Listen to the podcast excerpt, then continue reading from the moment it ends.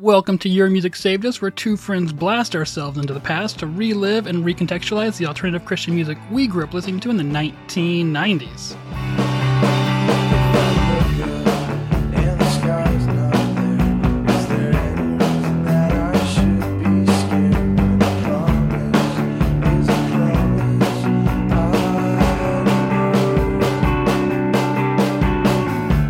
My name is Clifton, and I'll be your host on this junket. And joining me is a man who always flees the scene before the blame can be fixed on him. Jay, how are you doing? I'm good, Clifton. Um, yeah, I, I you know I've done I've done that before. I'm gonna be honest. uh, you know, part of me is a little ashamed of it. Part of me's not. You know, sometimes you just gotta get away. It's true. I think that's also a song, but not on this album. All right, Jay, well, what are we listening to today? Um, we are listening to Pedro the Lion's 1998 debut full length album. It's Yeah. hard to find a friend. So I know we said debut last time, but it, it's true both times, right? One was an EP, one's a Debut full. EP. Yeah, Yeah. exactly. All right, uh, was this was this hard to find? No, thank goodness it's on Spotify. And Jade Tree Records re-released this from the original release. Right. I will say though, back in the day when this came out, like immediately after this came out, this was hard to find. This was not an Yeah. easy one to get. So it's on Made in Mexico, right? Yeah. And did they like? We maybe we can get into it later. Right. Okay, never mind. We'll get into it later. All right. was so last week we talked about you know that that Hole wasn't played in, in youth groups. Was this played in your youth group? No. Uh, So many this is one of those that like if this had been played in youth group, I don't know, maybe my life might have turned out differently. I'm not sure, but like I would have felt a That- lot more hopeful about things. that, that would have had to have been a completely different youth group than the one I grew up in. Exactly. There's probably someone somewhere that did have this Oh, yeah. youth group because they had I'm sure cool there's a cool youth, minister. pastor out there. Right. Yeah. Yeah. But uh no, that was not me. Yeah. Yeah. No. All right. Well, are we getting preached at? I mean, at first I said no, and then I came back and changed my answer, and like maybe in a really gentle way. Yeah. Kind of depends on what you view as preaching, honestly. Okay. So I guess we'll get more into that later. Yeah. All right. Before we move forward, I want to uh, thank all of our current patrons, including a new patron, Noel Westbrook. Um, and why don't I just go through all the other patrons while I'm at it? Julie Ross, Brian P, Chris, Chris made my own lane, the ghost of Larry Nichols, Gravity Head Zero, Chris Smith, and Brock Ditus. Uh, thank you all for uh, contributing to the show. And remember, you too can contribute and get extended episodes and even some extras uh, to help us pay for our bills to host the podcast. Well, Jay, how about you tell us a little bit more about Pedro the Lion? yeah, so if you didn't hear the last episode, you should just stop and listen to the one before that because this really just follows from that, and it's probably not going to make a lot of sense to you. But I'm going to add to what Clifton covered last week, um, and say that you know David Bazan, who is Pedro the Lion, uh, recorded that EP with Tooth and Nail. He decided not to sign a full contract with Tooth and Nail. I think they wanted to sign him to like a five album deal. And his producer for the EP, Steve Wold, later known as Seasick Steve, um, basically looked at it and was like, This is not a good deal, dude. Don't do this. Um, And I think David has kind of said if he had not told him that, he probably would have signed. Hmm. But he took a little thought. He said, You know, okay, maybe not. Took a step back and thought, All right, I'm not going to do this with Tooth and Nail, but ha- who's going to release my music? Luckily, James Morelos, who was a Tooth and Nail publicist, and also I just think like a longtime friend of David's, Mhm. decided to start his own label called Made in Mexico, and Pedro was the first band on the label. Label, label, label. Um, Pedro's Big Truck seven inch was their very first release, and then the next release was this. It's hard to find a friend. So, David recorded this album. I think in early '98. It might be late '97. It doesn't really say. Mhm. The CD lists the recording location is Casa Recording Co., which I think was Blake Wescott of Bloomsday, who we covered on Hmm. a previous episode. Uh, you later played him, Pedro some. I think that was his like home studio basically. Hmm. Um, and then at this point in time, Jonathan Ford of Roadside Monument, that had like literally just broken up, uh, was playing bass in Pedro, and David did vocals, guitar, and drums on this recording. Hmm. Um, so yeah, It's interesting. All the live videos I've seen of this, well, a lot of the live videos I've seen of the newer, where he's touring these songs, he plays bass on all of this. So yeah, it's funny. He's been playing bass for a while live, and I'm not a hundred percent sure. Other than maybe that's just a little easier, like to sing while you're playing bass. Because let's be real, the bass parts on Pedro are not like super complicated. uh, they're not bad, but they're just there's some there's some bass leads on this uh, on this e- album. yeah. And I think that's probably more Jonathan Ford, but Yeah, but you're right. They're, but they're not like super crazy stuff. And so um I wonder if he's just doing that live as a way like he can do the vocals without Mhm. focusing too much on guitar stuff. I, Yeah, yeah. I don't know. Okay.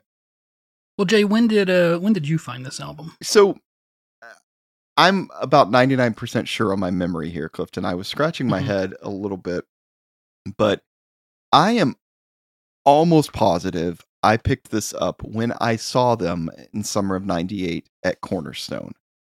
And I think I remember hearing somewhere that they like rushed production of this so they would have them at Cornerstone because those Mm. bands always sold tons of merch at Yeah. Cornerstone. If there was like one time you wanted to have your stuff ready, it was for that. So I had been a fan of the EP, but like I said before, not not huge, just enjoyed it and for, but for some reason made sure I saw Pedro at Cornerstone. It was like an afternoon show. Maybe there was just nothing else going on that I wanted to see. I'm not sure why, but I caught I remember catching their whole set and really kind of being blown away. And so of course I picked this up right after that. I also bought the Big Truck 7 inch, which I later sold before we moved to Prague, and I kind of oh, regret that because it Yeah. would be worth a lot. oh well. Oh well, yeah, yeah. So I, I actually saw. I sent you a video of, a little bit ago of, of Pedro live at Cornerstone 2002, in which in the description the guy talks about the first time he saw them was 1998, and they were performing. It's hard to find a friend. That's also where they picked up the album. So Yeah. that kind of corroborates your your story. Good. I'm not crazy because the, the release date listed online says like beginning of November 98, Yeah, which is a exactly, lot yeah. later. And I thought, I know that's not right. So I, the reason, you know, and I mentioned it earlier, this album was not easy to get. I was lucky I picked it up at Cornerstone, but it's made in Mexico. It's a brand new label. I don't know what distribution they had. yeah, that's what I was wondering. if any. Yeah. Um, and so maybe November was when they finally got a little distribution behind Ah, the label. that makes a lot of sense. yeah. Um, but yeah, this was not back in 98, 99. This was like not easy to get. Okay yeah, back then having a label, the, the the the main thing you were doing was having a relationship with someone who could actually distribute it. You know. Yeah. when was the first time you heard this, actually? So I didn't hear this until until college. So I, and I'm pretty sure I, you, you pointed me towards it. Yeah. That, okay. And that, I mean, that makes sense in the fact that, like, you know, we get to college, Mhm. there's beginnings of MP3s, people sharing Yep. music. People could burn CDs at that point and stuff. And so then sharing that kind of thing. But yeah, this was Yeah. not um definitely not in Christian bookstores and honestly because it was on such a small new label, I don't think it was that easy to find in other places. So I'd be curious actually how many copies of this they originally sold, sold, on Made in Mexico, yeah. like a thousand. It might uh, yeah, probably something like that. Yeah. But then, luckily, like you said, it did get repicked up by uh, by Jade Tree once. Yeah. What was that? Winners Never Quit that they signed him for? Uh-huh. That was his Okay. first for Jade Tree. Okay, yeah. So that was you know just that was 2000. So, Right. Yeah, and then Jade Tree put it put it back out. Yeah. Okay. That probably sold a lot more. Yeah. All right. Um, did did this play like a big role in your life? Yeah, and I don't have a ton of specific stories, but man, like I think of all the albums I was listening to at the time, this was the one I most related to. Hmm. Um I do remember driving with a friend in the mountains of New Mexico listening to this album and actually talking about the lyrics, which was like something we rarely did with any of the Mhm. music we was listening, you know, we were listening to, and it just I connected to this these lyrics probably more than anything else during that time period in my life. Um, and so yeah, I this was a really really important album for me. Very cool. Have you listened to it over the years? Gone back to it? Yeah, yeah, not as much, um, probably as some of the other Pedro stuff. Not because I don't like it, but just because I listened to it so much back in the day that it just there were other new things to explore that Yeah.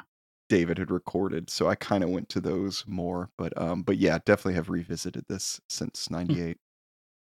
All right. So it wasn't a surprise when you dove back into it to prepare for this episode. No, no, not at all. Alright. Well, should we uh should we get into it? Sure. All right. Tell us about track one of Up and Coming Monarchs. Yeah. Um this is an interesting one. You know, it starts full band from the get-go. Hmm It's kind of like a gentle sounding song. Like, you know that guitar dun dun dun dun dun, dun. like it's just eh, you know that part the ding ding ding ding dun, dun, dun, it Yes. that's the best way I know how to describe it. Um, it's got this kind of nice bass line under it, and it's just it's not fast, it's not slow, it's just kind of a pleasant song, you know. Yeah. Um, I did notice re-listening to this closer for this that a little bit like the whole EP, there is a part on this kind of at the end of the verses where the guitar stops strumming and just plays single notes over the bass and Mhm. drum. I hadn't really paid attention to those parts before going back for this, but there are a few parts kind of like that EP where you know some of the instruments pull back and it's pretty Mhm. open sounding. Yeah. Yeah. And this is just a pretty simple song. There's not really even a bridge. It's just verse, chorus, verse, chorus, and then like an outro, and that's Yes. that's it. Yeah. Um, so yeah, I mean, we talked about this last time, and we'll I'll talk talk about more in the full length. But I was kind of struck re-listening to this, just how simple a lot of these Mhm. songs are. It's simple, but it has like just a nice, charming little. There, there's kind of an accent pattern in the in the strumming, you know, hmm um, which is really nice. Uh, and I think adds kind of a lot. of, it's that it's that dun dun dun dun dun dun dun dun, like you're talking about. Um, even though he's only playing two chords there, you know, he's adding little accents. That's kind of walking a little bit there, and really just adds like a lot of like kind of chill character. I would say. Yeah, could we just play the- the first? I Yeah. don't know. I don't know, ten seconds of the song or whatever.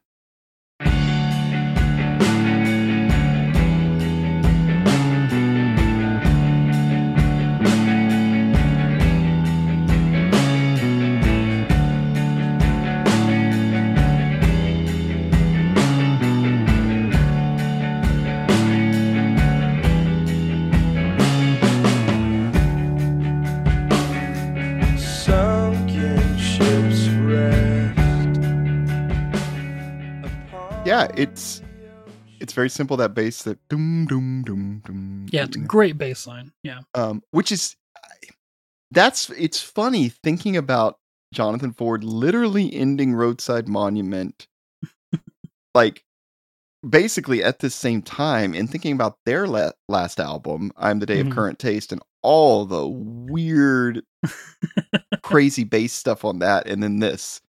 Yeah. Like he actually seemed to really like playing with Pedro, and I'm thinking like this is probably so boring, but maybe he Right. enjoyed the real change.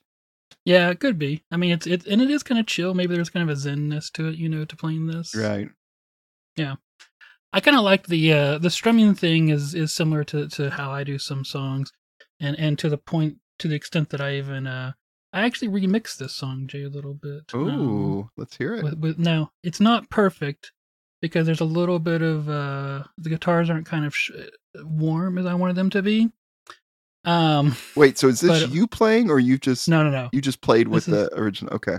No, no, no. I just took and I and I I added some uh some uh I, I- actually did an amp amp sim um of, of of two different amps that are that have more gain than obviously just a little clean amp that he's using and quite a bit of reverb. And I slowed it down to make it a little more like shoegaze esque. I mean, it's not shoegaze at all, but it kind of has that walking kind of feel to it that shoegaze has sometimes. That's what I was looking for in here. I'll play it here for you. Okay. Yeah.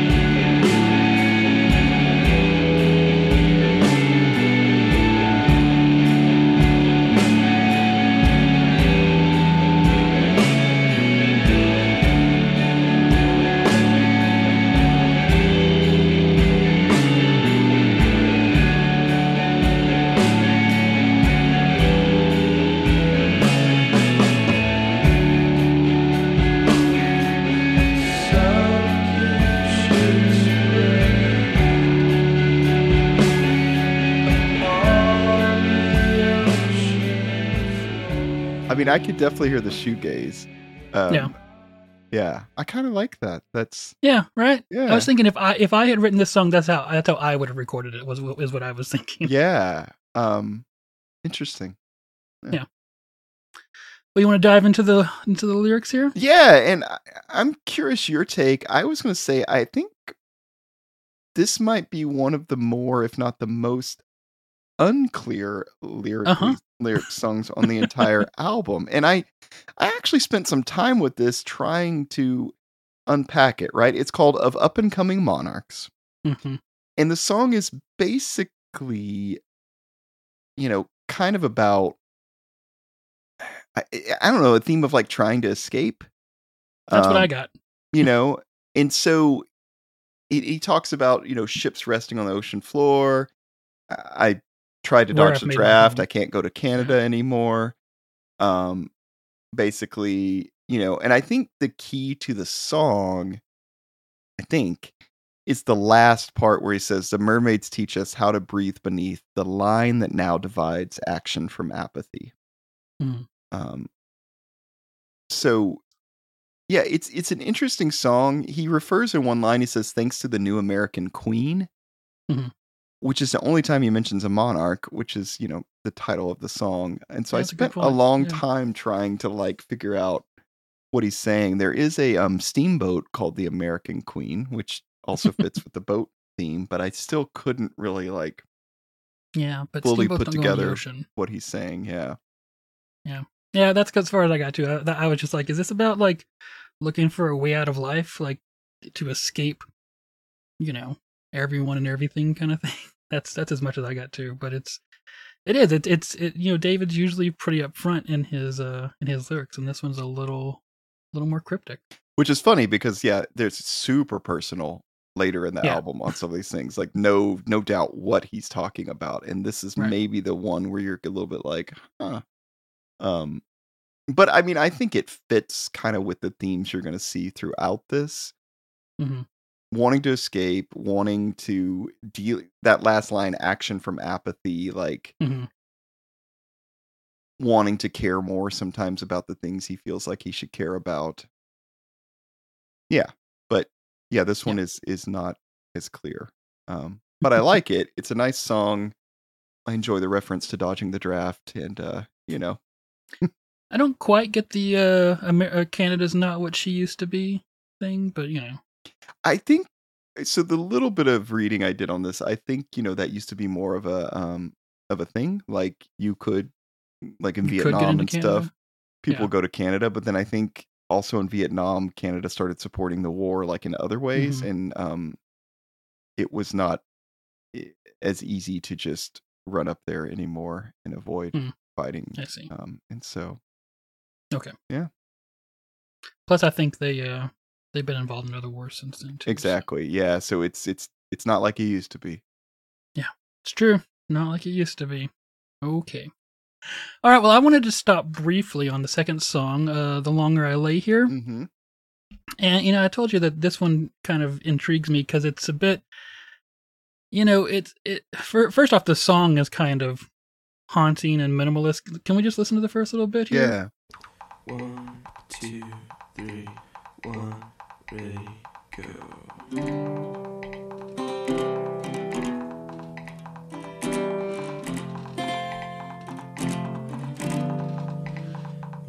Up with the sunrise and down when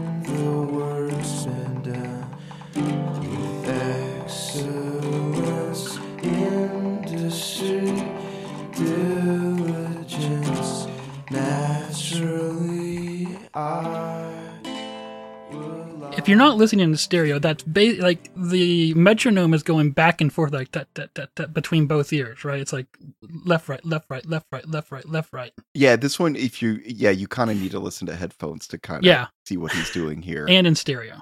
um, yeah. So is this? and Tell me if I'm right. What I think he's doing is he's basically got two different recordings of Mm-hmm. this, and they're offset by like a half second or something. Yeah, really. yeah. sing- And so when you hear them in your ears, yeah, like one is right behind the other, and it's very similar, but it's clearly like not exactly the same. It's like two different yeah. takes of this song put together. Yes. So in in recording, a lot of times you'll you'll do what they call double tracking something, which is just recording it twice or three times or ten times. You know, just because the natural tendency to not quite, you know, no one's a robot, right? You can't hit it exactly right every time, and so it just makes it feel thicker and fuller. Whereas here, he is purposefully moved it off just enough that you that you can hear that it's not right that it's not just laying over each other so it's giving you this kind of weird little uh you know if you're if you're prone to vertigo vertigo you might want to sit down before uh before listening to this Yeah, it, Yeah. but it's a cool effect and it works for this. Now, I wouldn't want him to do it on very many songs, and I think Right, you no. can only really do this because it's just him with the Yes, guitar. yeah. And the, and the metronome Yeah, but it it's it's a cool effect, and you're right, it is kind of haunting. And I don't know what the decision was behind this. If he was just like, you know what, I don't feel like I can flesh this out with a full band, or what Yeah. it was, but it's a it's pretty much I think the only time he's ever done something like this, as far as kind of like the doubling up, Mhm. you know, the two versions together. Um, but uh, yeah, I like it. What it lyrically? Can I can I jump to lyrics on this? yes yeah So yeah i'm gonna i'm gonna read the lyrics real fast yeah, yeah, go for it. And then I- Right, you're you're up with the sunrise and down when the work's been done, with excellence, industry, diligence, naturally. I would like to be you, just for a few habit-forming years. Laziness cuts me like fine cutlery. I need a miracle, someone to help me help myself. Sweet Jesus, I need you. Forgive me this sin. Not hookers nor heroin, gambling or gin. It sounds so ri- ridiculous, but I just can't lick this. I need a miracle, someone to help me help myself. So, based on the last EP and based on a lot of this album, I really think this is very personal Mhm. and sincere. But Yes. There's also a part of me that wonders if it's I don't know if tongue in cheek is the right way to say it, but there's part of me that like like when he says you're up with the sunrise down when the um Work's been done. thank you, yeah, with uh, excellence, industry, diligence, naturally. I mean, that's kind of like Protestant ethic, spirit of capitalism type stuff. Yeah, I mean, that's that's that that's that pure Calvinist. Like, how do you know you're one of the elect? Well, let me tell you. Yeah, and, and Yeah. so part of me wonders, like, is he kind of putting it on there, like being a little Oh, extreme, trying to I, make? th- I think point? he, I think he's like calling it out, kind of thing. Yeah. I and so that was that was an interesting thing re-listening to this album. Is there's a couple other points where I'm like, okay, I, I he's being personal and honest about himself, but I feel like maybe he's calling some stuff out on this too, or Mhm. kind of pointing at stuff, I, which I didn't. I mean, I know that that whole EP is telling a story, but I didn't really feel like he was doing that. Now, Mhm. later albums, he's going to do that a lot, like a Right. lot, a lot. But this is kind of an in between where it's very personal, very open, but you just start to get hints of that Mhm. throughout. Yes. Now, especially like that he says, you know, sweet Jesus, I need you, forgive me this sin. But the sins are not hookers, they're not heroin, they're not gambling. It's just that he's not what productive enough, Mm, yeah, yeah, right?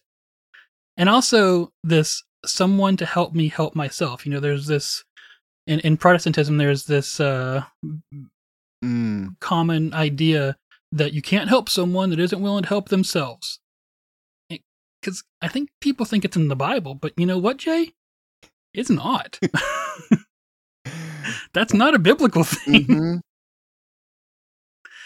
So yeah, I, I think that I think that's what this song is doing, is kind of calling out that that Protestant mindset, um, you know, and and capitalist mindset, you know, working ourselves to death kind of thing, as as I, think it is, you know, I, tongue tongue in cheek is kind of a weird thing to say about it because it is so serious, you know. But yeah, I think I think it's just calling it out as as kind of the bullshit that it is. yeah. Like there's there's part of me that still thinks he's somewhat serious about this. Like when he's Oh, I talking think he about is. "Sweet Jesus, I need you, forgive me this sin." Like I don't, but at the same time, you're right. I think it's pointing at something else too.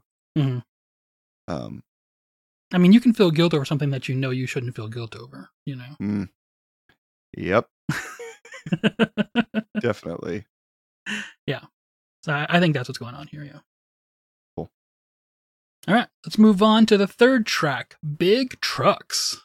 Yeah, uh I guess if this album had a single, it might be this one.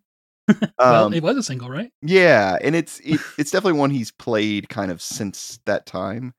Mhm. Um, and you know, it's an upbeat, catchier song. Um, and again, it just kind of starts straight in, full band. Um, you know, in it, it's. He plays the chorus like instrumental a couple times, then he comes in with the vocals. Um, and, and it's an interesting song to me because he goes straight into the chorus after the first verse. It's Mhm. not very long. It's like two and a half minutes long. It's one of those I think he might have been able to stretch out more, like a little Right. more chorus repeat a couple times, that kind of thing, or or do the first verse, do the second verse, then the chorus. I don't know that kind of thing, but um, yeah. a- another thing I noticed that I never thought about till I was listening is this is a really long, wordy chorus. Yeah, it's super short verses and a really long verse, two verses. Yeah, right and it, but it works but Yeah. it's it probably shouldn't because it's it's Yeah. kind of weird um so yeah and, and another thing i noticed just like i've said a lot on sound the verses are just a few notes they're not really even strummed like the chorus in Mhm. fact he does that on quite a few songs he's just kind of playing single notes during the verses which sounds great because you don't really think about it till you really start digging in yeah. you know I think it's very it's very minimalist. I mean, th- th- this I think this whole album is pr- is pretty minimalist. Yeah, Mm-hmm. And then there's no bridge or anything. It's just him like sounding like he's straining just a little on the chorus before it ends. Yep. Um yeah. Do you think we could play the chorus just a little kind of Yeah. how wordy that is? There's real people in the big, big trucks that you flip off when they get in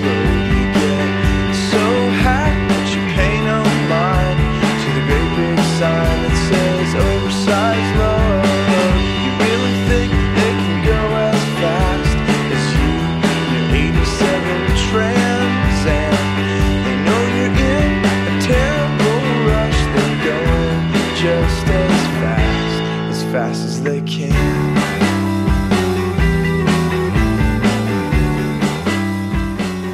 Yeah. Very long, wordy chorus. um you're right, longer than the verses, but for some reason it works. Yeah. it does. All right, you want me to read the lyrics here? Uh yeah. It says, "Dad, Dad, why did you let that man push you around like that? You should have beat him down, down to the ground for that." He said, "Son, you're still young, and you always jump the gun. There's real people in the big, big trucks that you flip off when they get in your road. You get so hacked, but you pay no mind to the big, big sign that says oversized load. Do you really think they can go as fast as you in your 87 Trans Am? They know you're in such a terrible rush, but they're going just as fast, as fast as they can. Dad, Dad, I really don't understand what driving big truck, big trucks has to do with that man. You should have taught him a lesson about being rude, about talking to you with such an attitude. What's your take? Well, I've always loved how he mentions you and your 87 Trans Am, how he's that specific, and how Yeah. it's like a, even at this time, it's like over 10 years old car, but it's fast. And like, it's just, it's just kind of a funny reference. Um, It's also weird that like it feels like he's talking to a child, you know, with the with you know, mhm. but who's that kid doesn't have an 87 Trans Am probably, you know, because they're a child. right. It sounds like who he's talking to here. It, I mean, I, I get the sense that this song is kind of about like not rushing to judgment on stuff. Mhm. you know, uh, or like being wise in certain situations. But Yeah. it reminded me. I hope I can express this well, but there was always that kind of like sense in that evangelical culture of like, God knows better than you. His ways are not our ways. That kind of thing. And so this feels like I know this is not specifically about God, but in a way, this feels kind of like that same way of thinking of like, Hmm.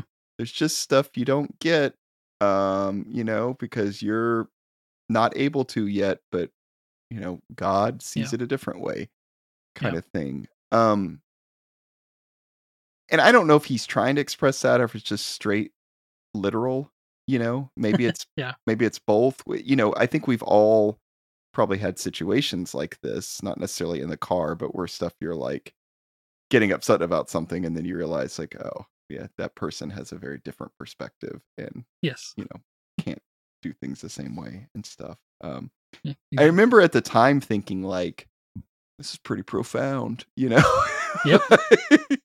and it's not that it's not necessarily it's just mm-hmm. it was just the right level of profound for like 18 year old jay right Yeah. like you know I mean, because this definitely came out when we were like, you know, becoming adults, and I think that's one of those things that you learn as you become an adult is that oh, other people got their own things too. Yep.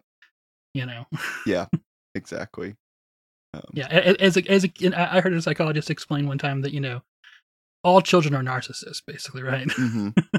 Because they've they just never had to consider you know life outside of themselves to to the, to, to much degree. Um, but this is kind of putting an end to that narcissism. Yeah, I think there was also part of me back in the day that liked that he mentioned um, flipping off someone, just because again, that I, I know this is probably sounds dumb to some people, but th- that was not. They don't talk about that in Christian albums. yeah. No. not that he's advocating it here, but it's just like it's a real thing you do. I've definitely flipped Mhm. people off before when they've gotten in front of me.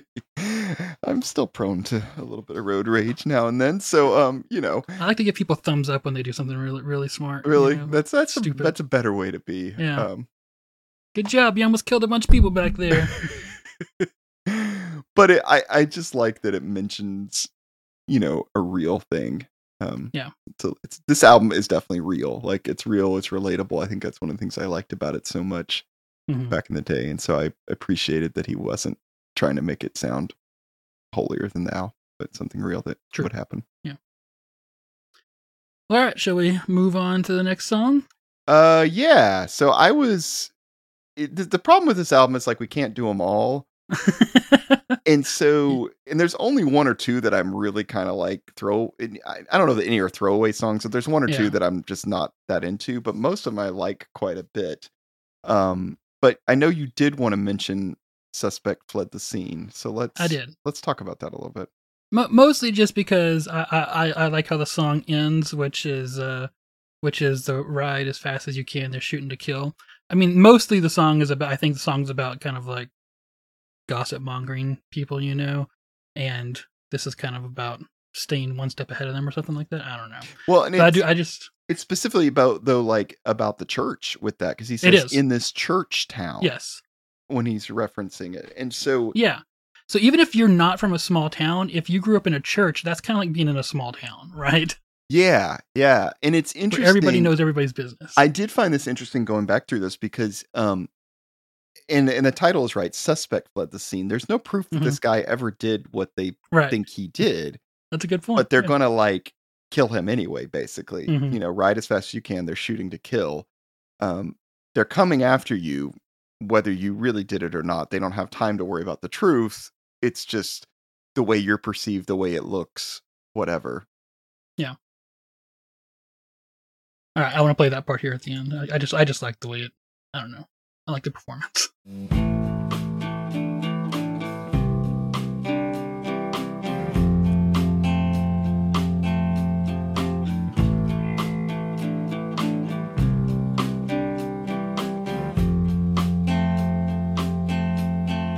Ride as fast as you can. They're shooting to kill.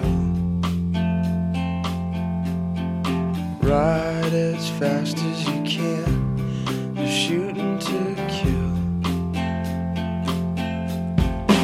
Ride as fast as you can. They're shooting to kill. Ride as fast as you can. They're shooting to kill.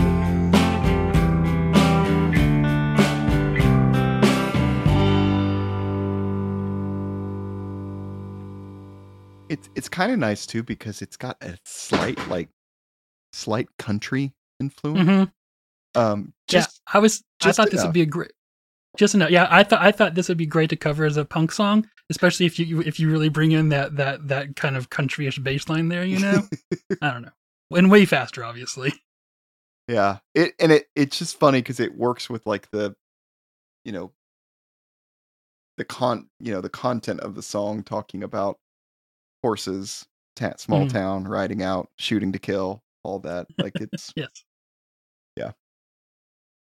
Yeah. Although some people call uh, uh, uh, "Big Trucks" a kind of a countryish song, but I, I mean, never hear it there. it's It's just trucks. very that's it. slightly, but yeah. Yeah, leaning too much into that truck thing. Right.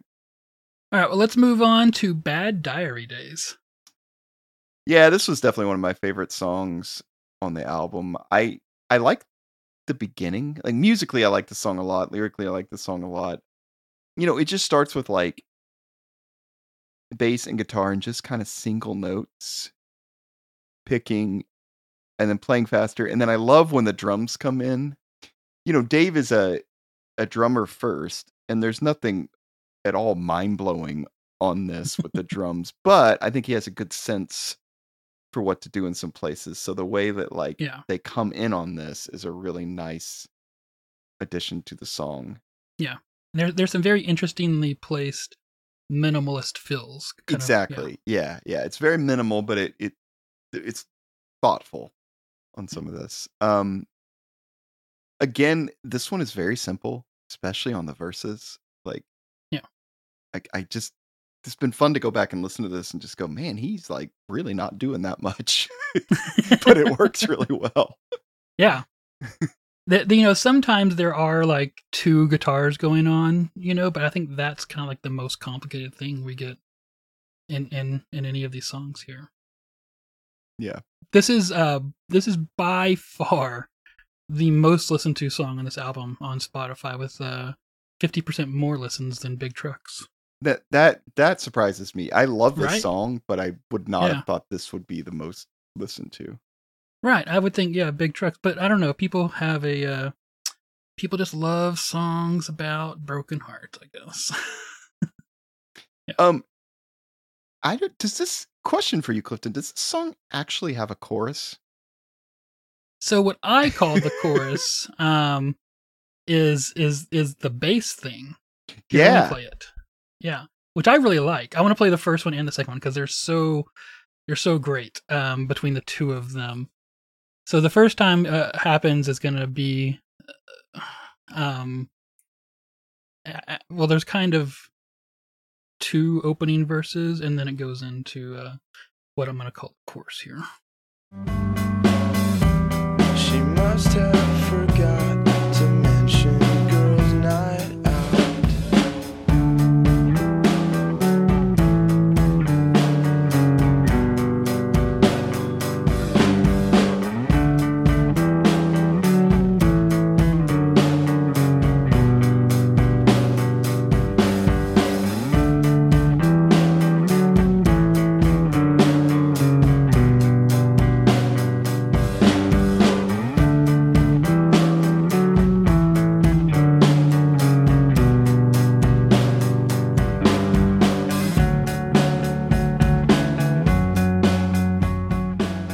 I mean, Then the opening riff kind of repeats there. yeah, I mean that's basically the chorus. It was funny listening Yeah. to this. I was like, wait a minute, there's not really a chorus in this Not not lyrically, no. Yeah. Um.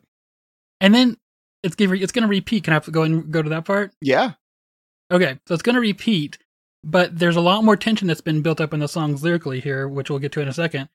But this time we get like a bigger drum fill, and the bass this time has a fuzz on it. It's kind of great. It kind of gets jammy a little bit at the It end. It does, yeah, yeah.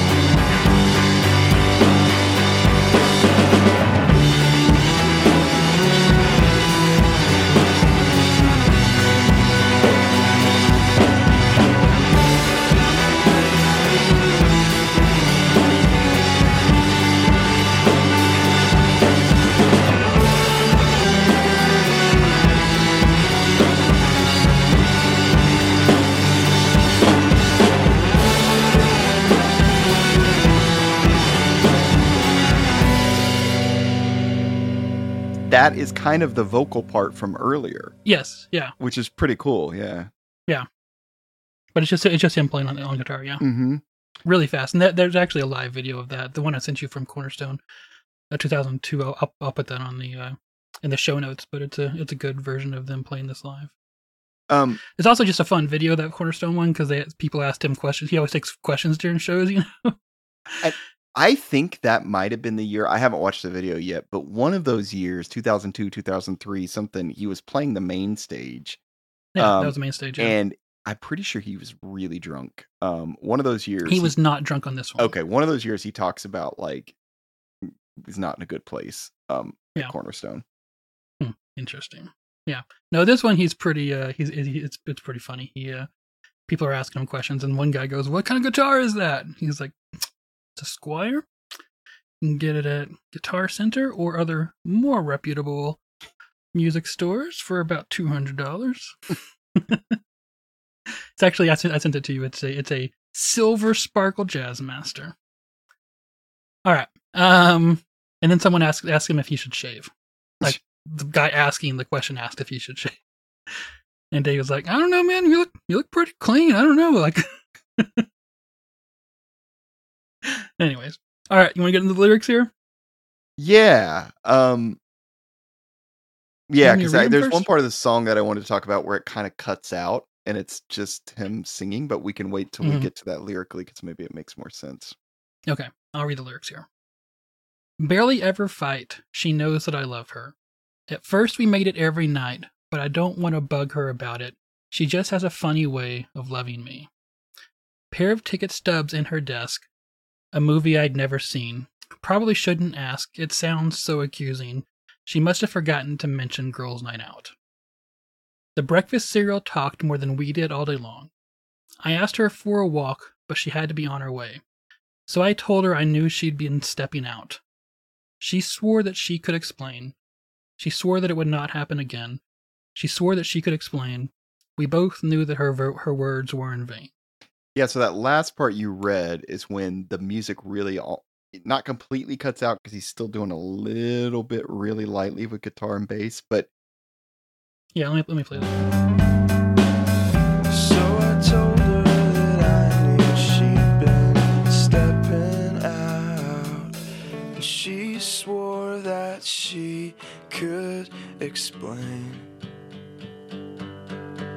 She swore that it would not happen again. And she swore that she could explain. We both knew her words were in vain. again, love that drum part Yeah. at the end. Um, yeah, it, so you know it's it's funny because back in the day, I would definitely say something like, "This song is about God and the Bride of Christ," or something like that. Yeah. and uh, now I'm like, I think this is just maybe really a song about somebody cheating. Um, It's funny because I never got the feeling that this was a song about somebody cheating. so what did you think it was?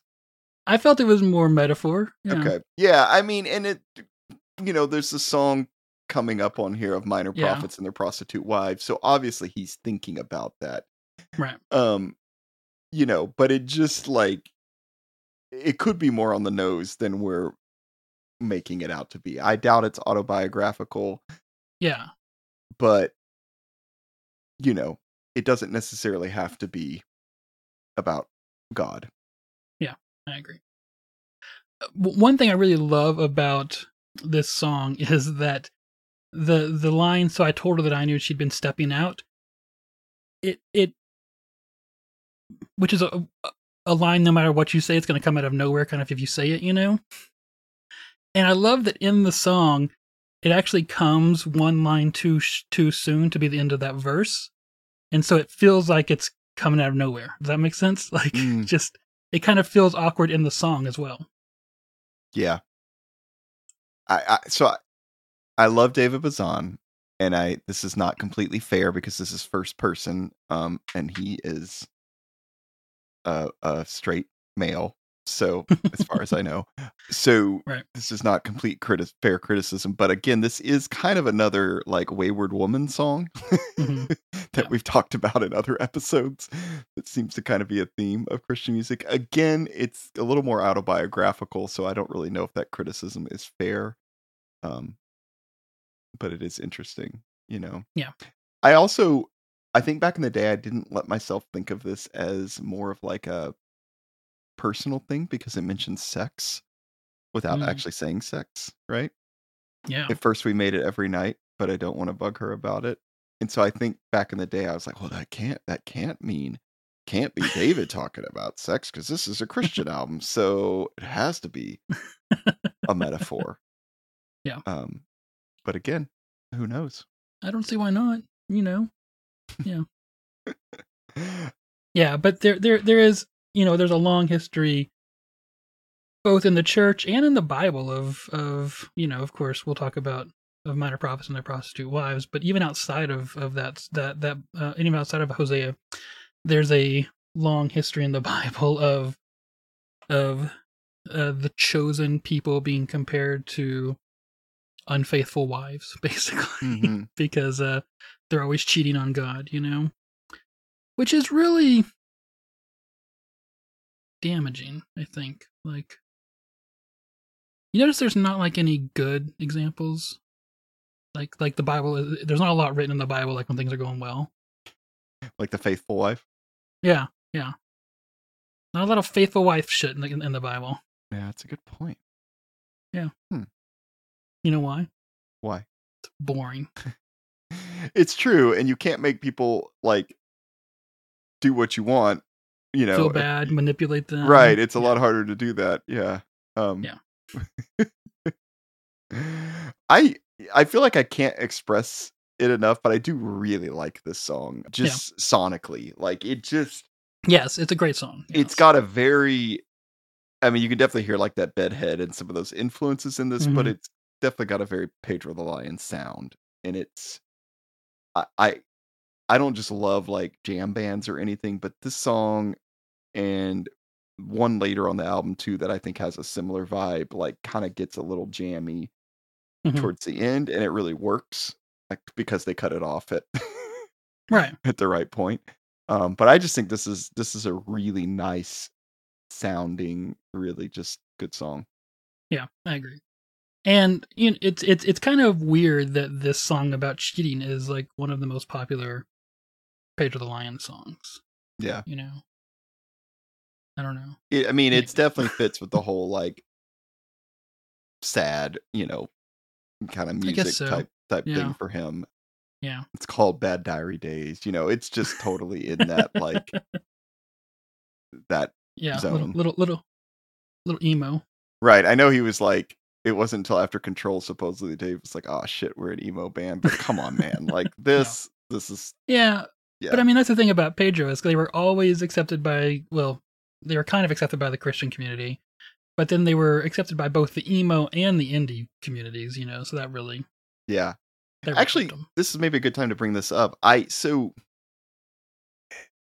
back in you I bet you could relate to this. There was kind of this in high school when I was into this music, right? I don't Mhm. just mean Pedro, I mean like alternative Christian music in general. Anytime that it was kind of like validated by, I guess, the secular world, it felt really big Yeah. for me. So anytime that like something like this was getting credit without, you know, without all the criticism that normally came along with stuff was Mhm. big. And I, there was a zine I got, um, it was called Held Like Sound, and it was a, I remember it because it was, it was still like a zine, but it was like pretty thick and more professionally done. And the re- Hmm. the only reason I know about it is because I got it when I ordered. I think it might have been like Mineral's EndSerenading Hmm. from Crank Records in the mail, and I remember getting that. And of course, it, again, back in the day, internet's not much of a thing. You're just devouring stuff like that because I'm a kid that lives in this town in Texas. It has Yeah. no like, I don't know about any of this stuff, right? So, but I'm reading through it, and there was actually a review of this album in it, and they Hmm. fucking loved it. I think it might have even been like top 10 of the year for them. This is not a Christian zine. This is back Yeah. there pretty down on some other stuff.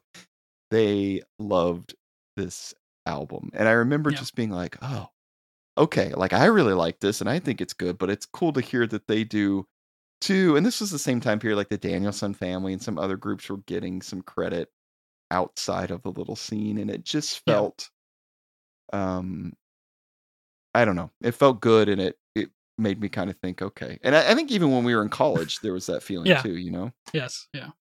I think a lot of that comes from the fact that even though, especially back in the day, we would defend Christian music, we still knew that it wasn't like as innovative and as even as good a lot of times as uh as the music that the world was making, you know.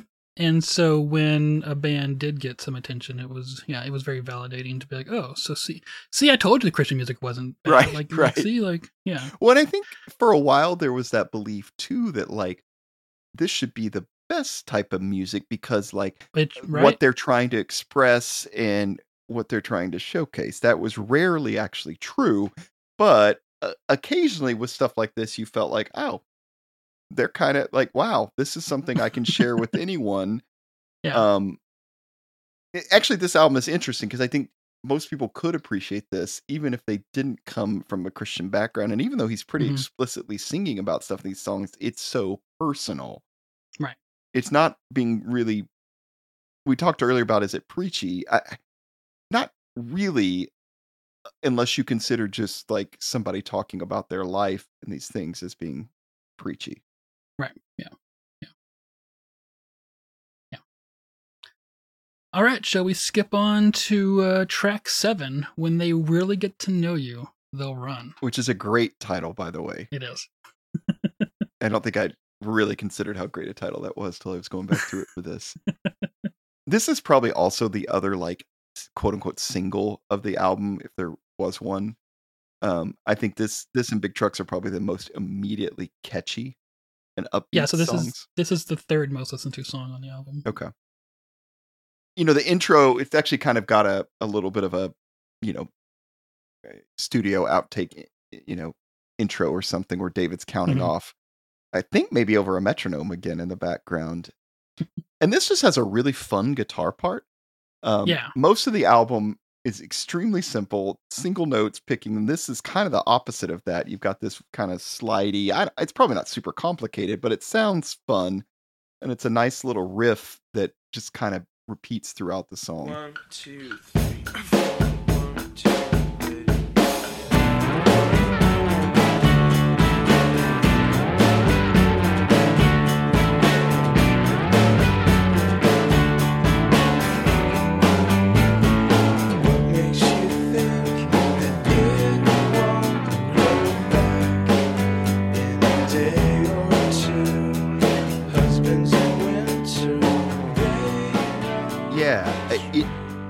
it's funny because that part alone is very catchy, but then he does have like a decent chorus on this Mhm. to go along with it. So it's really like I'm sure when he wrote this, he's like, I, I got a banger here. Like I got a good one. This one is, you know, I could just imagine like coming up with that riff and then writing the chorus with it and being like, okay, I really got something here. Yeah, I wonder if this one was done more jam, like come up with more jammy style instead of like like jamming with the band instead of just like, you know, sitting with the guitar by yourself. Because it feels like it feels like it was written with drums, right? Yeah, yeah. The way those drums come in and are really like going throughout Yeah. it. Yeah, I agree. Let's listen to the chorus here.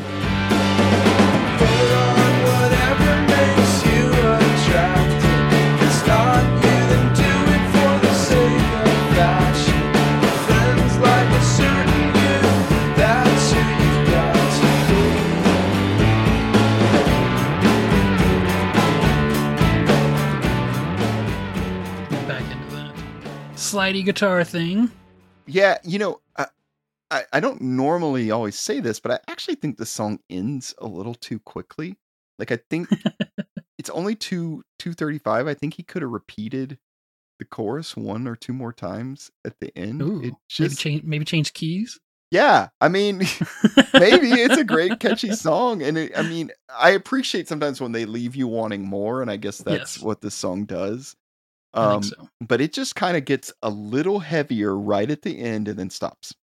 Mhm. And Yeah. that's it. Yeah, it's uh, to to to me it's kind of I, I think this is probably the heaviest song we've had so far except for maybe just the very end of um of uh which one was it sorry A Bad Diary Days. yeah bad diary days Yeah. but overall i think this is the one where we kind of have like the most overdrive on the guitar and kind of the, the warmest guitar sound hmm You want to talk about the lyrics? Let's do you want me to read them or you just want to I mean? I think if anybody's ever heard Pedro, they've heard this song. But I mean, I I think this song is obviously about like false appearances and the way we put on a front to impress people, not not being real or honest about who we are. It's one of those songs again that like it's not that it's not clever. I don't want to say that, Mhm. but you know, when I was eight when when I was 18, this was about the level that I could handle of like yeah yeah super clever yeah, if he'd gotten a little more clever with it, I probably wouldn't have gotten it. But this is like just just my level kind of thing, you know? like, oh, he's tongue in cheek. Put on whatever makes you Mhm. attractive. If it's not you, then do it for the sake of fashion. He doesn't really mean that.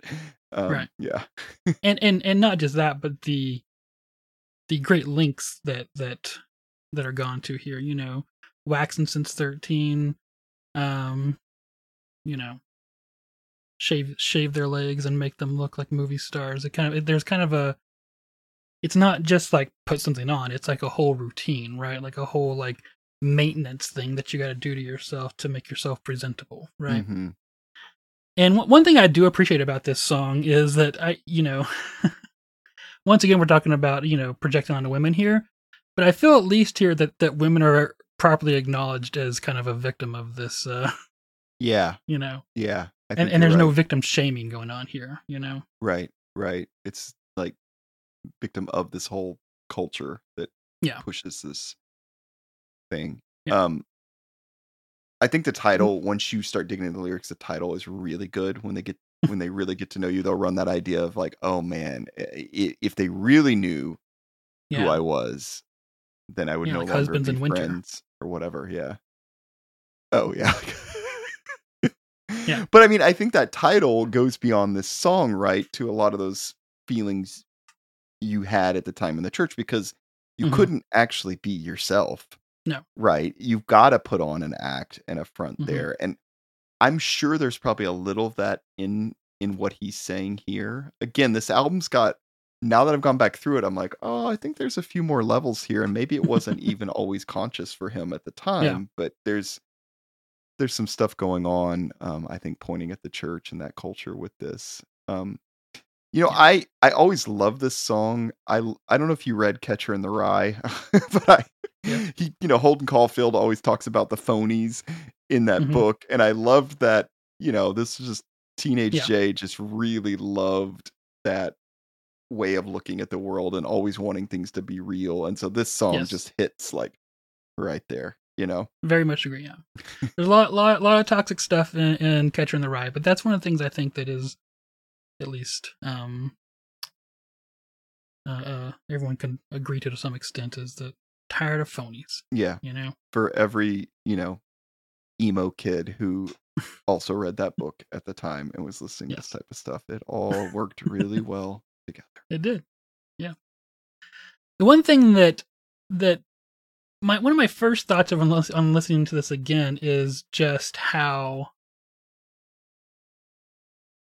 you know I'm trying to think of the right, right, right way to say this because there's a lot of uh the side of this you don't want to be on is guys who say things like oh you don't got to shave your legs i don't it's you know i don't i don't like shave legs well it's also not for you you know Mm, like right. there's a, there's a little bit of a male gaze kind of like assumption here maybe Yeah. you know um you know so like i think you know there there's the side of if women want to do this that's fine you know if guys want to do what they do that's fine you know um but at the same time i you know i i can still get on board with you know you know being less phony i think yeah Yeah, uh, yeah. Um, and in that, you know, you see that later in in a lot of his songs. Um, that that same idea of like you just like being true to yourself. I mean, I think that's kind of where what he's done the whole time in his musical career is just like mm-hmm. try to be honest about who he is and how he feels about things and that didn't always go over so well, but um yeah, I would say that David's not a fan of phonies either. Yeah. So the other side of this is uh let me read this verse here again. Junior high legs, blonde hair gone brown from me moving it. Waxen since 13, wisdom from a beauty queen, her tiara digging deep in her head. So I think this has to do with kind of the the traumas and the scars that come from you know all of the effort that we put into hiding ourselves. Mm. Right. Yeah. And how those people that are the you know experts on that um a lot of times are pretty fucked up. Yes, yeah. Yep. And that you know, I, I don't know if that. I'm uh, sorry. In my, in my in my head, I was like, so the experts are definitely fucked up, but there's also the people who kind of like the ones who demand it. You know, in in my head right now, I'm thinking of kind of like the the older ladies in church who would like get mad at the young at the at the teenage girls for you know wearing pants instead of a dress or something like that. You know? Mm, in church. Like literally this kind of bullshit, right? right. Anyways, yeah. All right. Um not I, I I and my point there being that that old lady is speaking out of trauma, not out of, Yeah. Yeah. you know. Well, and that stuff like it repeats, right? Yeah. Yeah. Yeah. The trauma just you continue just like pass it on. exactly. Um, yeah, it's a cycle. yeah. All right, let's move on to uh it's not a song we originally talked about doing, but track 8 of Minor Prophets and Their Prostitute Wives. Yeah, I I don't have too much on the music on this, but lyrically it's pretty interesting. So I don't know if you want to say anything about the music. Not really. I think musically, it's probably not one of the best songs on the album. Let- Let's listen to the intro here.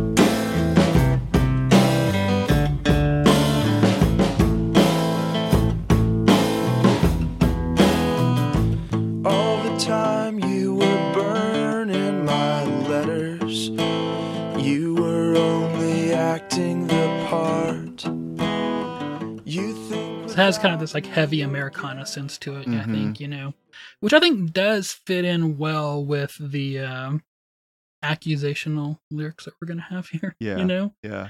but here's what really puzzles me is that back in the day, I always felt like this was one of the centerpieces of the album, but this is one of the least listened to songs on the album. Yeah, that's interesting. I don't one thing I I don't think it's as good of a song just melody wise as some of the others, so I can see Yeah. why maybe it's not listened to as much. I don't know. It, again, this this kind of to me echoes a little bit of song number 5 or maybe that echoes this Bad Diary Days, like kind of yes, same theme ish. exactly. Yeah. So when I was taking notes here, what I wrote was back when I was a toxic person, parentheses Christian, I had a real liking for Hosea. Which is sad because it's a fucking abusive book. All right, I'm going to read the lyrics here real fast and then we can talk about them. All the time you were burning my letters, you were only acting the part. You think without me you'll get on much better, but you don't even know your own heart. Come on, darling, come home quickly. Come home, darling, all is forgiven, so come home quickly. I treated you as if you were a princess, you treated me like a cop.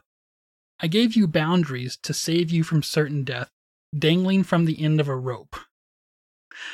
But you'll but you're still playing for a love you'll never find outside of these arms of mine. This whole town is one step behind you with a hangman on call. They've got the judge and you're convicted without a plea, but darling, they will listen to me. I just realized, yeah, he kind of is also referencing in that last part, um, the fourth song, right? Um, I can't remember the title of it off the top. Of my head. Suspect fled the scene. Yeah, right. The whole yeah, a little town, bit, right? Yeah. you know, Always looking for a good hanging, right? right. Yeah. No TV, so you gotta do something. So obviously, this is about Hosea, and Hosea is a is a minor prophet book from the Old Testament that is where basically God commands Hosea, one of his prophets, to live out a life with a prostitute wife who constantly cheats on him and he constantly forgives her and they both live out an abusive and tragic relationship because that's the story that God needed to tell about the ch- the, the chosen people of Israel. Yeah. Now, let's dig into this. Okay. And uh, while I'm going to criticize the lyrics of this song, I want to say that they're pretty true to the story of Hosea. Yeah, Okay. like I, I- yeah, the sentiments expressed here, yeah. So uh, one of the first lines that really jumped out at me is in, in the, in, at the end of the first verse. You don't even know your own heart. Like I'm trying to protect from you from yourself because you don't even know yourself, Mm. Which is some gaslighting bullshit. yeah, man. That you don't even know your own heart. That that was, ugh, yeah. That was said a lot. Maybe not ex- specifically in those words, but the same type of thing. And, and if you don't know your own heart, you can't trust your heart. hmm you know, we've talked about this before. You can't trust yourself. You can't trust your emotions. Like the heart is Mhm. deceitful above all things. All that stuff. Which, the more you believe that, the more fucked up you're gonna be. Like, and Yeah. the harder you're gonna have time to relate even to yourself, to the world, to anything, and you're gonna become really detached from, you know, emotions, which is not Yes. healthy. Trust me, I can vouch for this. I'm in therapy right now, trying to figure out how to connect to my emotions. Yeah. So yeah, I think this is like a super harmful way to think about things. which is a perfect lead in to Jay, our second verse here, which ends with I'm I'm trying to save you from certain death dangling from the end of a rope.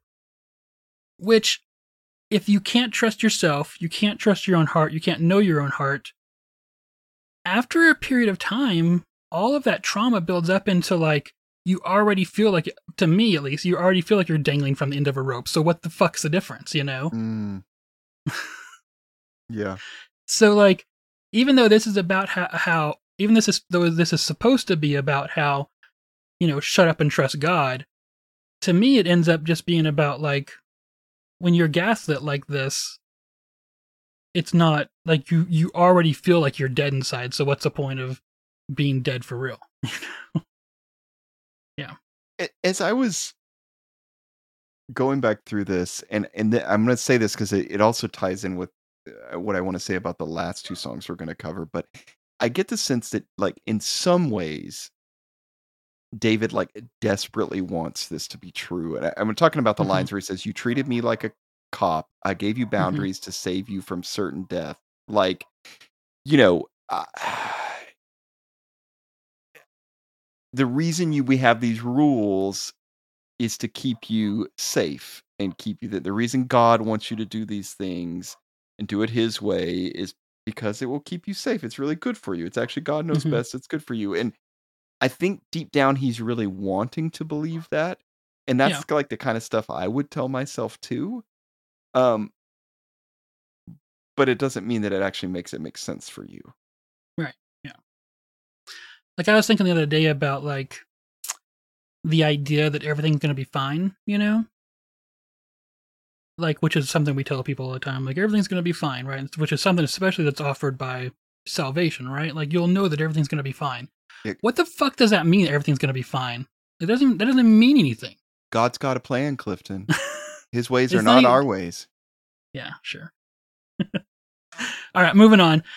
But you're still you're still playing for a love you'll never find outside these arms of mine.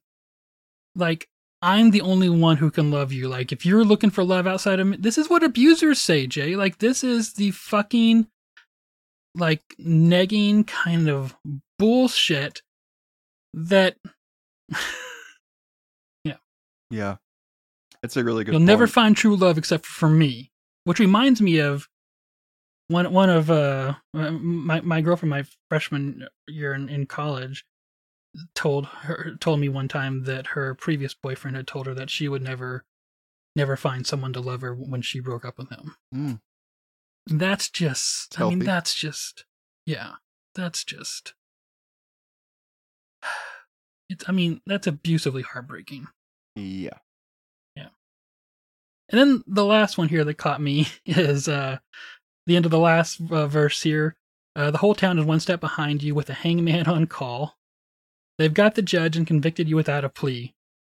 But don't worry, darling. They will listen to me because I'm the only one who can save you. The only one. Yeah. If you think anyone else can save you, you're wrong. I'm the only one who can save you. Once again, this is what abusers say. I struggled with that last line, not necessarily for that reason, but I guess in my head I was kind of thinking back to suspect fled the scene. Mhm. It's reminiscent of the same thing. And so like you've got all these people coming after you. They're gonna convict you without a plea, but darling, they will listen to me. Why would they listen to you? Like I don't it doesn't I, I- I don't know. I was Because you're just that. a whore and he's a good man. okay. And so suddenly all these judgmental people are gonna hmm be forgiving and um okay. Not just judgmental people, but like people ready to kill you. Yeah. Yeah. Which, just to be honest, like this also reminded me of Trump. Like, how many times have you heard him give a speech where he talks about how he's the only person who can, who can defend the the, Mhm. you know. What? Anyways. Well, and that I mean, I didn't think we'd be talking about Trump on this episode, but that why do you think one of the many reasons Christian liked him is because this is the kind of stuff they've been like bathed in for years is this way of thinking and that like God is the only one who could save me, blah blah blah blah blah blah blah. Mhm. So like they're used to hearing that. So when someone No, comes yes. along and says it, it's like you're speaking their language, you know? Yeah, yeah. I mean, because not only is this incredibly abusive, but like it also sets you up for being abused further Yeah. by grifters and con men. Yeah. Yeah. All right. Let's move on to uh we're gonna we're gonna skip uh, uh another track here. We'll move on to track ten, "The Secret of the Easy Yoke." So I'll be honest, I love this song. This was like Yeah. of all the songs on the album, probably the one I connected to the most. And I'm sure Mhm. I'm not the only person that is saying that. Um you know, it's a very very pretty simple song. He's strumming just a few chords. It's a slow tempo tempo slow tempo. but it's just so good, you know Mhm. it's got one of those moments i guess it's kind of a bridge later in the song where everything kind of fades out and then you slowly build back up into loud i'm a big fan of like loud soft dynamics in songs and so this definitely has that um it's also one that just kind of like i guess the theme or what the lyrics are talking about is fairly heavy and so the music kind of fits that as it's like pretty like i don't mean heavy like like you know heavy metal but just like Melancholy. yeah thank you that's a better word for it it just really fits with what the lyrics are talking about Mhm. and so yeah it's just it's it's a good song i don't i don't have much else till we talk about the lyrics i don't know anything musically you want to say Yeah, one of the things I really love is kind of the because it is kind of plotting and melancholy. At the ends of the chorus, the chorus kind of gets a little bit more hopeful than than the other parts of the song, Right. you know. Um, and then at the end of the chorus, there's kind of this like long. It's hard. It's impossible to call anything on this album a solo, but just for the sake of having words to use here, there's like this long like drum solo kind of thing where it's just like doing its own thing, and then everyone else comes back in after a little while. At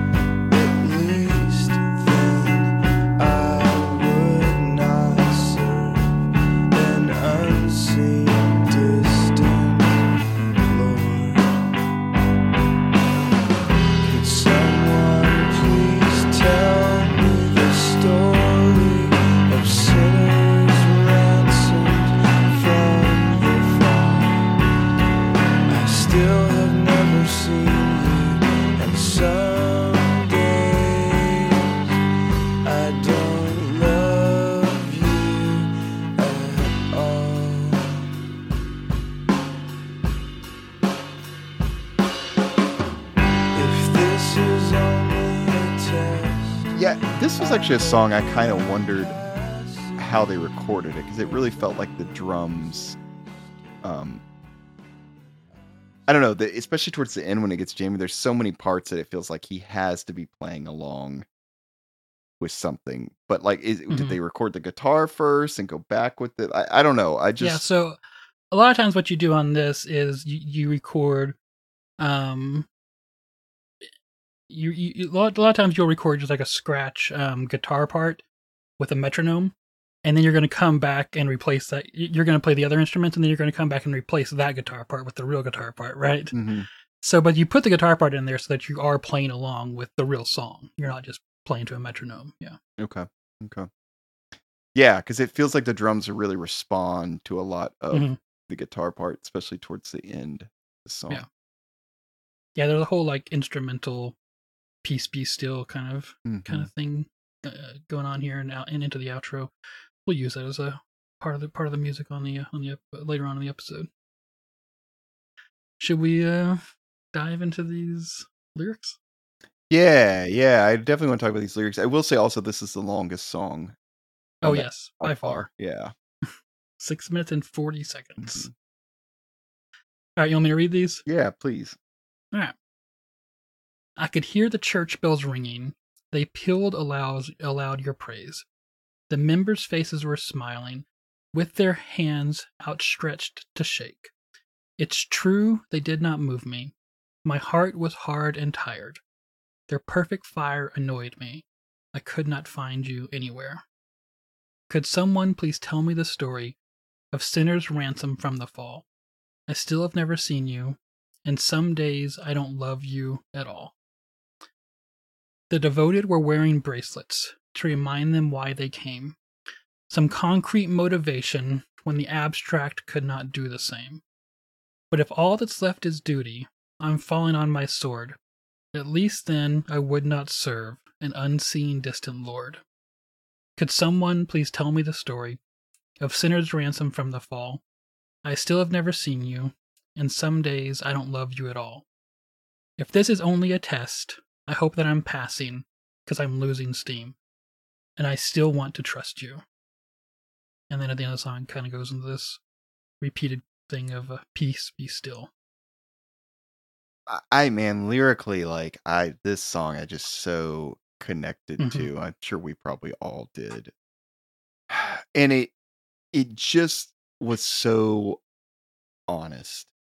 Mhm. Like honestly, I think if all Christian music was this honest, I don't know if we'd have a problem with it. you know? I mean i guess we would with some of the like bullshit but he's just so honest with like how he's feeling on this it's it's really hard to take issue with it you know? I i just connected lyrically with so much of this you know like going to church everybody's smiling stretched out hands you know it didn't really move me feeling like i should be moved by this but i'm not their perfect fire annoyed me you know Which is a twist on Perfect Fire Anoint Me. Mm, right. Yeah, it was to talk about, you know, the devoted were wearing bracelets to remind them why they came, some concrete motivation when abstract could not do the same, you know, and it's definitely like he's going there, he's wanting to like experience God, Mhm. but he's not. And I and, and Right. again, like I said last time, I think he's desperately wanting this to be true and Mhm. he's saying peace be still like okay you know that's all i got to do is just rest in god not stress about this peace be still and i get the sense again that he's like i really hope this is true Yeah. peace be still kind of thing and yeah this is just like really really really honest i sometimes i wonder man what if he'd ended the album just with this i don't know i think there might be people be like really worried about Oh no. David, you know. yeah. I it's one other thing I was wondering too if he feels like he had to put the peace be still in at the end to like not freak people out too much at this point Yeah. in his in his journey. No, I think that part really does almost feel peaceful. So I think I wonder if he wrote it to himself. You know, kind of a. Uh, okay, like stop Yeah. freaking out. Mm-hmm. Interesting. I always took it as like this is what God tells me to do, so I better do that, and maybe then I'll Mm. feel Him. Yeah, I mean that, that could be that could be part of it, but but I, I always took it as him just like kind of writing himself his own like little I don't know what the right song is, but like comfort song kind of thing, you know? I I Yeah. think you talked about this on the last episode. Like, you know, the people that'll say like, "Well, you must have never been a Christian in the first place. Like, if you've Mhm. lost your faith, like, how could you listen to this song and say that about him? Like, I don't think it's oh well, there was something he was hiding, something that he wouldn't wouldn't wouldn't some sin he wouldn't give up. Oh my god, it's crazy. I don't know how you could listen to this and then say that Which about him. doesn't match up with the gospel at all because it's like okay either god rescues us from all our sins whether we're willing to give them up or not or he doesn't right? Yeah, we're all fucking fuck ups right? Like if god isn't is god rescuing you or is he waiting for you to rescue yourself and then he'll step in? Because here's the thing the first one doesn't work. Right? Yeah. if if if the whole bible story is true and which okay if the whole bible story is true and you know we're all sinners and we can't save ourselves from the sin then there's nothing that then having some sin that you refuse to give up is not a thing you know that that it doesn't even make fucking anyways makes no sense yeah. Yeah. One of, one of the parts i really like is if this is only a test i hope that i'm passing because i'm lo- losing steam and i still want to trust you i can't tell you how often you know i, I I heard sermons that were something to the effect of you might be going through a hard time right now maybe you haven't really felt the presence of god in weeks or months or maybe even years but sometimes god does that to see how much you love him kind of like job you know Mm, so you just got to keep this is a test. God has provided you a test. You should be happy that God has given you a test. Kind of thing. dark night of the soul kind of thing. Yeah. Exactly. Yeah. Yeah, yeah. I again that part you just said, like, I still want to trust you. I think that's him like saying, I want this to be true. I really want to believe. But it's like not easy. Yeah. I think you're gonna actually see that reflected in this last song we're gonna talk about too, a little bit different way, but that same Yeah. idea of I I really want this to be true.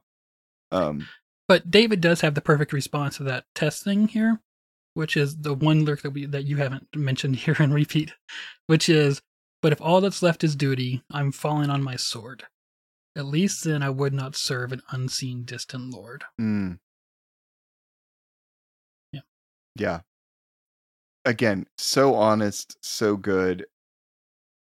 And like basically like what's the point? Like if all this is is duty, tradition, all this stuff, then like hmm I'm done. Exactly. That that, wa- that wasn't the promise, right? Yeah. the promise. Let's do that. All right. Let's move on here to track 12, Promise. You know, this song is pretty upbeat. Mhm. But it does kind of work for the last song. I was thinking, I was like, I don't know where else you would put this on the album. but I also wonder if he feels like he had to end with this because if not, people are really going to be questioning his faith. I felt so because like the last half of this album is su- I mean, not that this entire album isn't melancholy, but the last half of this album is super melancholy. Right. Yeah. And it's funny because I don't think the theme of this song is that different from Secret of the Easy Yoke, but it's just mm-hmm. more upbeat. Yeah. So this song does have a couple of little bit different things. It's got kind of an interesting bass line, just kind of slow moving notes during the verse. Uh, and one other thing you see on this that I don't think we see much in the rest of the album is some background vocals um, Hmm. on the last chorus, and I'm pretty sure it's just David singing at a higher, you know, register. But I think it might be the only time we hear them on this album. Yeah. so. it's also a very short song. And the sky's not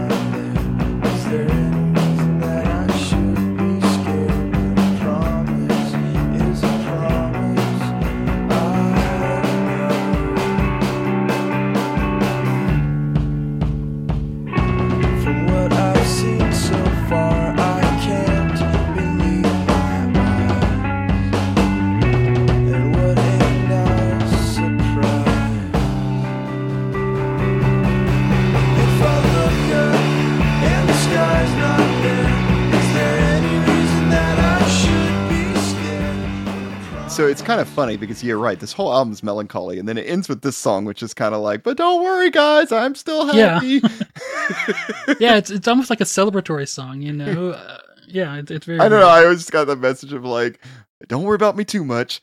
I, you know, I put this song at the end. It's okay. I don't need you, you know, praying for me, stressing about my how I'm doing too much. Can we talk about the lyrics? Let's do. Uh, yeah. You want me to read them? Go ahead. He says, I'll take something to believe, something with long sleeves, because it's unpredictable. Now, Jesus said he'd fill my needs, but my heart still bleeds. He's just not physical. Now, why can't I see? He says, If I look up and the sky's not there, is there any reason that I should be scared when a promise is a promise I know? Now, we've established lack of sight, maybe vision's the right word for what I need because I can't see with human eyes. Lord knows I've tried to follow where he leads. And the last kind of part that's different, he says, From what I've seen so far, I can't believe my eyes, and what a nice surprise. So that chorus, you know, if I look up and the sky's not there, is there any reason that I should be scared when a promise is a promise I know? Like clearly he's still trying to trust in mm-hmm. God's promises. Right. Uh, it's just like I felt like it's kind of like the peace be still part. Like I'm just okay. I'm really trying to believe in Mhm. this. I really want this to be real, but it's hard. Yeah. The weird thing about this song though is like, what the hell is up with that last like little verse? He gets really positive and optimistic, which is pretty strange for Bazan. I feel like it's more like there's been some good times, Okay. and I gotta like hold on to those like with all my strength because, you know, Yeah, I'm talking about the part where he says, maybe. "From what I've seen so far, I can't believe my eyes, and what a nice surprise." I'm like, that sounds really optimistic for him. yeah, I yeah, I just felt like it was acknowledgement that, that there have been some good times. Yeah, It's so listening to these songs now. It's been so interesting because unlike most of the artists we do, we actually know kind of where David went with his beliefs, Mhm. And so I don't know, just Secret of the Easy Yoke, this song, seeing how he desperately wanted to believe and just couldn't make it work. I don't know.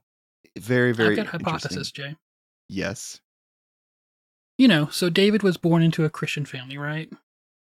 And you know, he grew up in the culture, but the sad truth is, Jay, is just that some people just aren't elect. And so even though he wanted to love God, God didn't choose him. So fuck him. Okay.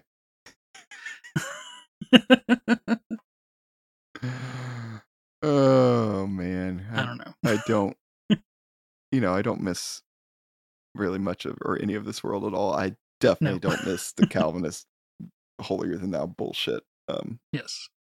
Yeah. But how else do you respond to this? I mean, I just don't know what else you say to right.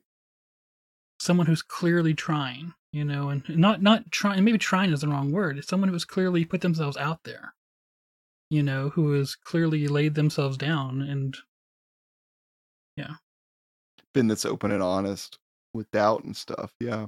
Yeah. I mean, one thing I put in my notes is I said, you know, like it makes you wonder could you ever do an album this honest and not end up where he did? Hmm.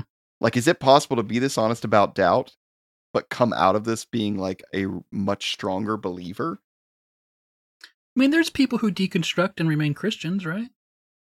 Yeah, but I wouldn't say that like they're not in the same way, right? Right. And they're definitely not probably believing it how they did before. So that's what I'm wondering. Cook, can you be this honest about your doubts, about your feelings and things, and then end up coming back to it as the church would like it to be? That makes sense.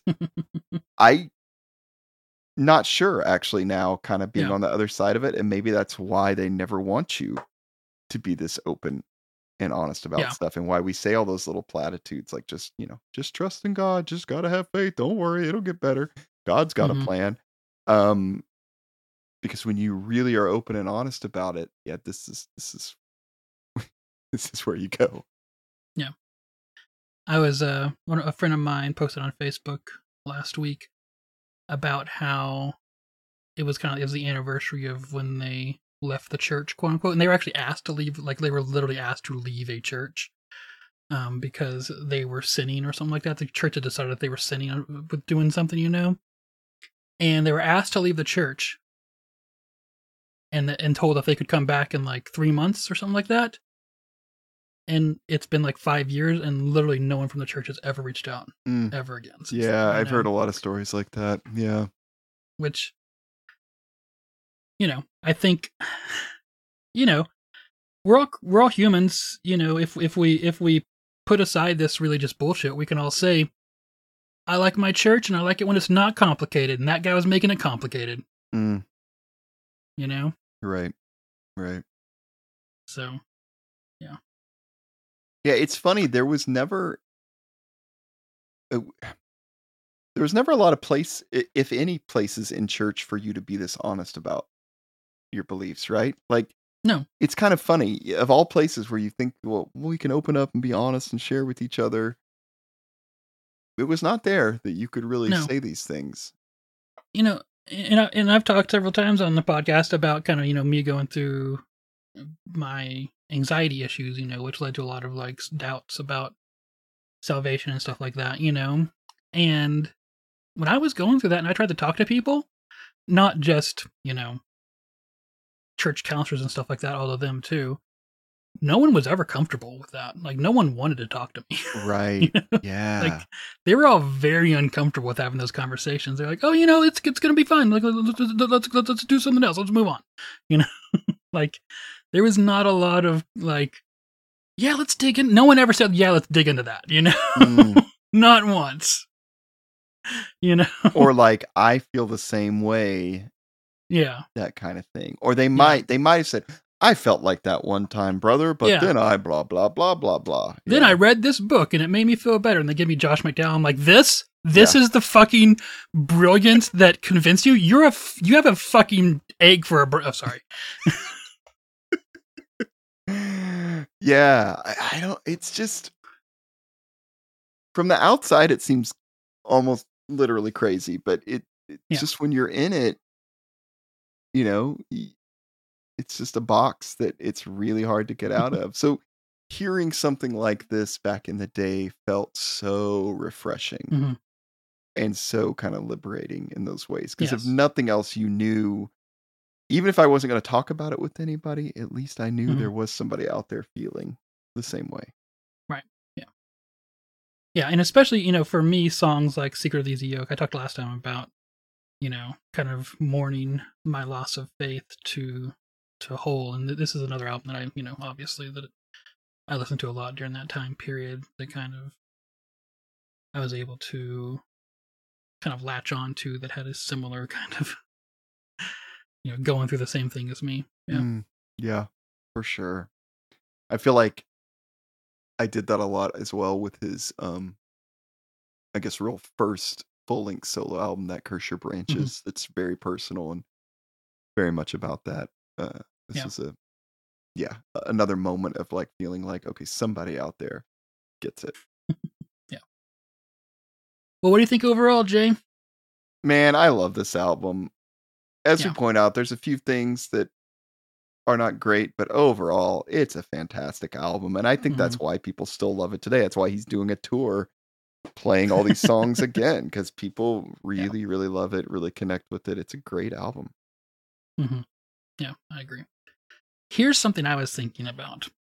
This album is so much about lyrics, right? hmm But would it have worked if the music was less considered? Like if this was just some guy strumming an acoustic guitar, would it have worked? No, no. I mean, the music is simple, but there's Yeah. something about it that. Especially for these songs like Mhm. Secret of the Easy Yoke, Bad Diary Days, some of these, like, and even the upbeat ones, like, you know, when they really get to know you, they'll run. Like, the music is really crucial. It's simple, but Yeah. it's it's necessary. I agree. Yeah. I don't know what it is about it, Yeah. but there's something in that music that that that that is su- such an, like an undergirding of the song that it's it's it's necessary to be there. Yeah. Agreed. All right. What'd you think of the album art, Jay? I think it's great for this. It it now looking back at it, I'm looking at the original one. You know, Mhm. it definitely feels kind of of the times. It reminds me does. Yeah. like a little bit of that first maybe Joan of Arc album out on Jade Tree Oh, or some of the others. Like there's a little bit of similar just style Mhm. with it. So it's definitely of the times. I don't know if it's aged super well, but like it works. It's fine. So is this the original or is this the? That's the uh, original. Yeah. That's the it original. Okay. The original has kind of like the same photo repeated like three times, basically. Yeah. Now, supposedly that is the drum set. That is his drum set. That is his like Okay. that they recorded this album on, which is kind of cool. Yeah. And the J- Jade Tree re- reissue is that same photo. It's just Just it still not takes up the done. entire. Yeah. Yeah. Takes up the entire front instead instead of being repeated. Yeah. hmm Yeah, and the packaging's pretty simple. You know, it's literally just like, oh, this is the original packaging too. Yeah. Wow. I don't have the original, so I only have the Jade Tree reissue. The Jade Tree reissue has like one sheet, um, uh, one page basically for every song and has the lyrics on it. Oh, okay. Yeah, this is super simple. No lyrics, nothing. Although you don't really need them for this album, you can actually make them out. Yeah. And just some credits of where it was recorded, address to write to them, address for Made in Mexico. Thank you. That's about it. Yeah. Yeah. So here's the uh, Okay. Jade Tree one's super simple too. It's just got the yes, lyrics. it's got the lyrics. Yeah. All right. Well, Jay, anything else we want to talk about? Uh, You know, actually, one thing I thought about as I was wrapping this up, can we talk about the album title? Yeah. What what is that? I mean, it's it's hard to find a friend, but what's he referring to? Because there's not. I mean, this is melancholy music. It is kind Mhm. of sad sounding in some ways, but is that the only So is this a, is this roadside monument where it's just a great like phrase, or is this, right? uh, like, what does the title actually have to do with most of the album? It's not that it's so far off, but there's not necessarily a song directly about that, unless it's supposed to be God. Um, You know that you know that hymn. You've all you have a friend in Jesus. you think that's what it's about? I don't know. I'm just I'm just riffing here. I wonder. I don't know. It'd be interesting to ask him Yeah. originally why why the title. hmm How old was he when this came out? Probably early twenties, mid twenties. yeah. What what did we say? I, I'm thinking 20, 21 kind of thing, maybe. Yeah. So really young. Okay. Yeah. Yeah. Very young, but has Mhm. grown a lot just from that whole EP. I mean, the whole EP. Yeah. We had good things to say, but I feel like this, Oh yeah. especially The music here is another level. Yeah. Yeah. I mean, I liked, you know, I like some of the songs, like nothing on whole, but Mhm. Especially lyrically, I think he kind of took this in Mhm. really interesting places. I agree. All right, Jay. Well, is there any update on where they are now?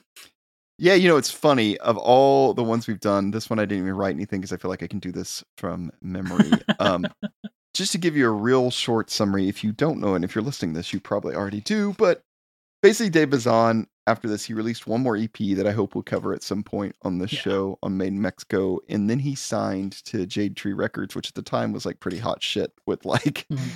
all the bands Joan they were Arc. putting out. Yeah.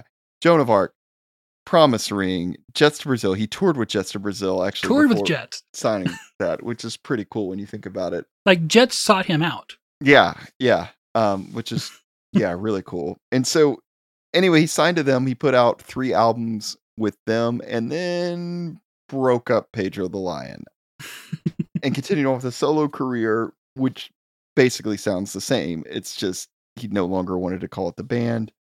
Did solo stuff from about 2005 or 6 all the way up until I think his last solo release was 2017 or 18. Something like that. Um, and then his first album back as Pedro the Lion It was called Phoenix, and it came out in 2019, I think. Hmm. And then early last year, in 2022, he put out his second kind of not his second out, his second new album as Pedro the Lion called Havasu, and supposedly he's on a kind of like a five album cycle, talking about each one about a place he lived growing up. So there was there's Phoenix, there's Havasu. I think the next one is Santa Cruz. Hmm. Um, and so not really necessarily about the city, but using that as a way to go back and connect with himself at those times. Because I think, Yeah. like us and like a lot of people, you grew up so disconnected from who you really were because of religion. You can't trust your emotions, you can't trust yourself, and how heart is always evil and all that stuff. that I think he's going back now and trying to kind of unpack that and, you know, really look at who he was back then and help him better understand himself today. And I've really enjoyed those two no albums, so you should check them out. Cool. Yeah. Do you have an award for this album, Jay? I you know, this is dumb and this is maybe too simple, but I kind of just want to give it the honest award or the Hmm. honesty award because I think more than any other album we've covered, this one is Yeah. like open and honest about who they are. The most honest Christian album. All right. Kind of funny to say, but yeah. I'll agree with it. Okay, cool.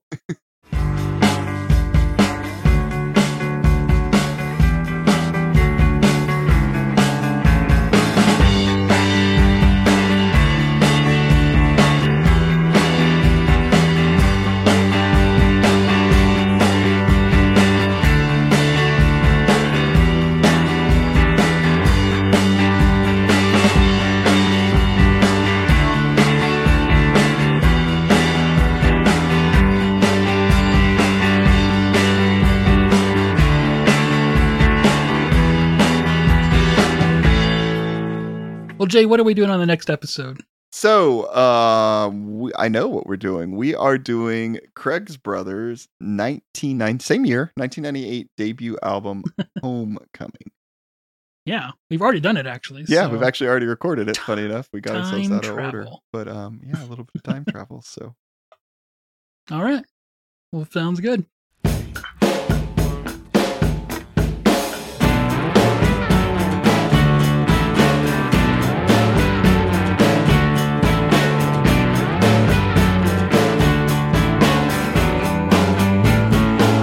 Thank you for joining us for another episode of Your Music Saved Us. If you enjoyed your time with us, please leave us a review or share this episode. Visit patreon.com slash YMSU to contribute and get extended episodes. Visit our website, yourmusicsavedus.com, to find out all the ways to listen. We're on Twitter, Instagram, YouTube, and Facebook. Join our Facebook group or follow us to keep up with the latest or interact with us.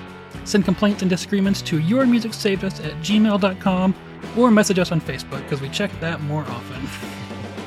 The music in this episode is the work of Pedro the Lion and is used with apologies, not permission. There's tons of stuff out there, by the way, that you can buy on Bandcamp, on pedrothelion.com. Uh, I believe you can also go to davidbazan.com. He's touring right now, playing this album along with Control, so there's lots of ways to get out there and support him, and please do so. Buy a shirt. Yep. Cool. All right. Thank you all. Yep. Thanks, everybody. Bye. Bye.